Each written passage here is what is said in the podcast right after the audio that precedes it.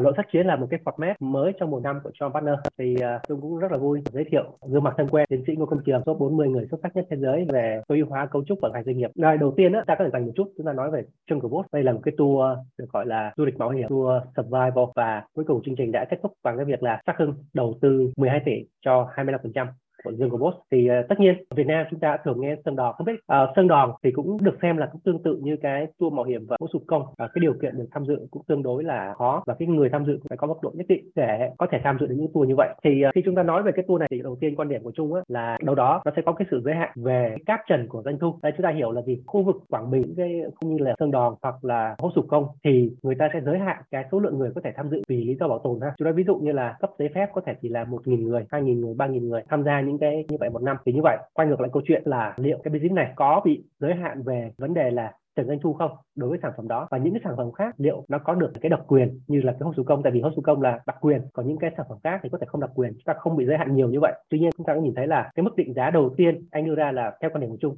là quá cao. Và sau đó thì các xác bắt đầu à, cái màn trả giá rất là thú vị và đưa lại cái định giá cuối cùng hai bên chốt là 48 tỷ. Thì đây thực ra là có nói là một cái cây sợi vốn được xem là đầu tiên trong cái lĩnh vực gọi được gọi là survival tour du lịch mạo hiểm. Thì uh, tiến sĩ công trường như chung đã biết là tiến sĩ công trường đã tham dự một cái tour gọi là rất là được xem là gần như tour survival khó nhất là hành tinh mình và anh đã gọi là xuất sắc vừa qua. Thì cái trải nghiệm của những tour như vậy á tất nhiên chúng ta ví dụ tour sân đòn thì được thích khe tận răng rồi một người đi có ba người kèm rồi. Những cái tour của những tour survival đó ở mức extreme hơn. Thì không biết là tiến sĩ công trường có thể chia sẻ một chút liên quan đến cái trải nghiệm của mình cũng như là ngược lại góc nhìn của tiến sĩ thông qua cái case của dân robot như thế nào dạ rồi cảm ơn trung ạ. À. à, xin chào tất cả các anh chị. Hôm nay rất là vui được đồng hành cùng với anh trung một lần nữa. Là anh trung cũng là một trong những chuyên gia hàng đầu việt nam về tài chính và IPO cũng như là phân tích về kêu gọi vốn. Thì à, anh trung cũng là cái người mà mới vừa đi cái trải nghiệm ở Sơn Đòn về. Thì uh, một lần nữa là, là chào đón các anh chị đến với chương trình uh, luận sát chiến. Thì đây là chương trình tiếp tục trong cái mùa năm. Thì quay về lại uh, cái câu hỏi của anh Trung á, thì mình sẽ chia sẻ một vài điều sau đây đầu tiên á, là cái Jungle Boss á,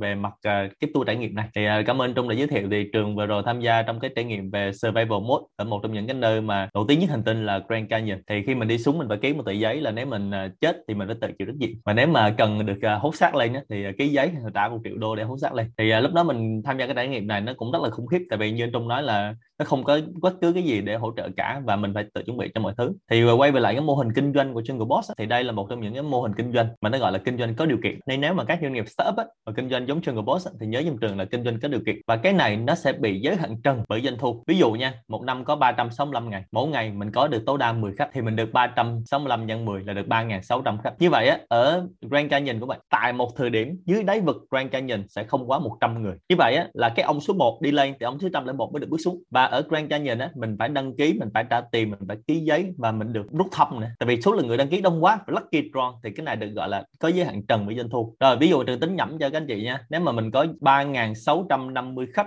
và mỗi khách trả 1.000 đô tính nhẩm như vậy nha. Chúng ta sẽ thấy là cái giới hạn trần doanh thu của công ty này là 3 triệu 6 3 triệu 6 nếu tính nhẩm ra Việt Nam nó tầm khoảng 80 tỷ Việt Nam đồng. Thì đây tính nhẩm như vậy để các anh chị thấy là cho dù công ty này có làm cố gắng cỡ nào, xuất sắc cỡ nào, thì cái giới hạn trần của nó sẽ là 80 tỷ Việt Nam đồng. Mình, tôi ví dụ luôn cho thành 5 triệu đô thành 100 tỷ cho các anh chị dễ tính. Như vậy 100 tỷ nếu mà mình tính nhẩm theo các là hình định giá, giống như là mùa 4 vừa rồi trường đã chia sẻ cho các anh chị chính công thức định giá đó, thì các anh chị có thể coi lại. Còn anh chị nào mà mới mà chưa coi thì có thể liên hệ lại với lại John Partner để nhận được cái file tính định giá này. Thì với chính cái tính định giá giá này tôi tính nhẩm thôi nha. Kính định giá mà gọi là thương sớm nhất là với 100 tỷ doanh thu hàng năm mình nhân 10 lên thì cái valuation định giá công ty này nó là 1.000 tỷ. Như vậy công ty này ở mức độ cao nhất đụng trần nhất nó sẽ là 1.000 tỷ. Nên trong chương trình nếu mà các anh chị nghe thấy những từ mà cách sát nói á, là định giá công ty này mắc hay rẻ thì mình cứ lấy 1.000 tỷ đó mình coi thì mắc hay rẻ. Rồi cái số 2 là hiện nay ví dụ như công ty đang doanh thu 5 tỷ thì các anh chị tôi ví dụ nhân 10 lên nó là 50 tỷ. Thì lúc đó mình sẽ biết là cái định giá estimate trong đầu mình sẽ như thế nào. Rồi cái tiếp theo mà trong cái jungle boss tôi thấy là cái phần đáng tiếc nhất của startup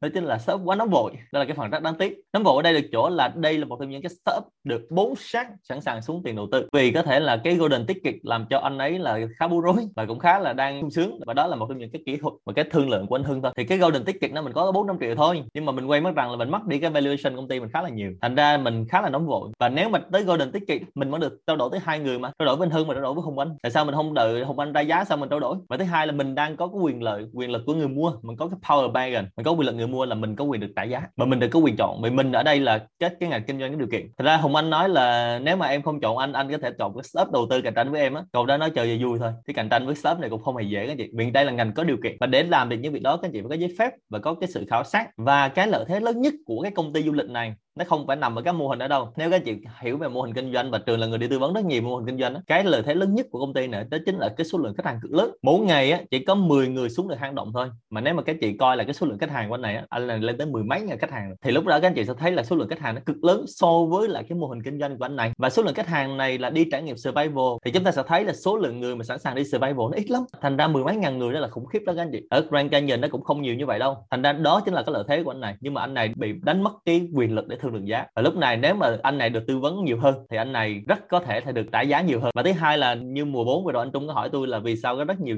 doanh nghiệp sớm lại không được đầu tư. Thì nếu mà được khuyên doanh nghiệp này thậm chí là như anh Phú anh nói đó, chính xác anh Phú đi em tài chính. Anh nói là doanh nghiệp của em thì anh không thấy lý do gì để kêu gọi vốn. Thì ngay khi tôi coi cũng vậy, tôi cũng đang thắc mắc là doanh nghiệp kêu gọi vốn để làm gì? Nếu mà 12 tỷ hơn cũng biết làm gì nữa, tại vì cái doanh thu của công ty này nó đủ để nuôi sống công ty này rồi. Và nếu mà mô hình kinh doanh mà nó heo thì như vậy thì chả cần phải đi kêu gọi vốn làm gì. Để mà đem tiền vào để có ông khác lấy phần trăm của mình rồi đi control công ty của mình, không cần thiết. Thực sự để build sản phẩm mới đối với công ty này cũng không cần thiết anh chị. Cái này mình hoàn toàn có thể dùng chiến thuật là lấy mở nó ra nó. Và một trong những cái sai lầm của shop mà khi đi kêu vốn trong cái shop mà Jungle Boss các anh chị có thể học hỏi, đó chính là mình đang đi kêu gọi cho cái sản phẩm và cái mô hình kinh doanh của mình hiện tại. Nhưng mình là đi nói về cái sản phẩm trong tương lai. Sản phẩm tương lai có làm đâu? Lỡ ngày mai anh chết mất tiêu lấy gì làm? Và cái mô hình này nó bị lệ thuộc bởi cái ông chủ là ông đang đứng kêu gọi vốn ấy. ông đó mà hát hơi sổ mũi cái là công ty này nghỉ chơi luôn. Thì bây giờ có thể nhân rộng được cái ông này ra không? Đó là một cái vấn đề rất lớn. Thật ra đó là một số cái trả lời của tôi tổng quan cho cái sub Jungle Boss này thì không biết là với góc độ là chuyên gia tài chính và cũng là người đi trải nghiệm survival rất nhiều và một trong những Iron Man thì không biết là anh Trung có nhận định gì về cái sub Jungle Boss này không ạ? Thực ra thì ờ, nhất là mình thấy cũng là một cây thú vị ha. Thứ hai đó là như anh trường nói là một số rủi ro thì ờ, chúng ta nhìn thấy nhất là nó vẫn đang phụ thuộc vào cái ờ, bạn sau là Cái điểm nữa là cái điểm về định giá. Quan điểm một số định giá như vậy là ok rồi. Thấy nhiều comment trên mạng nói là định giá lại thấp quá mà lợi nhuận mà năm 2019 mà tờ cao được 5 tỷ, năm nay quanh quanh cứ cho quay bắt lại 5 tỷ hay 7 tỷ đi thì định giá 48 tỷ, quan điểm của chung ok. Tại vì nó có rủi ro ha, mình cũng không thể đem một cái pi ờ, nó tốt như là những cái công ty niêm yết, đem so sánh với một cái ờ, business startup và nó có cái rủi ro như vậy. Mọi người biết rằng là quay lại câu chuyện là cái bạn founder rất là quan trọng. Chúng ta tập trung vào founder. Ví dụ như làm sai hoặc là một cái issue gì đó nhỏ nhỏ xảy ra, nó cũng sẽ gây ảnh hưởng rất là lớn cho cái startup này.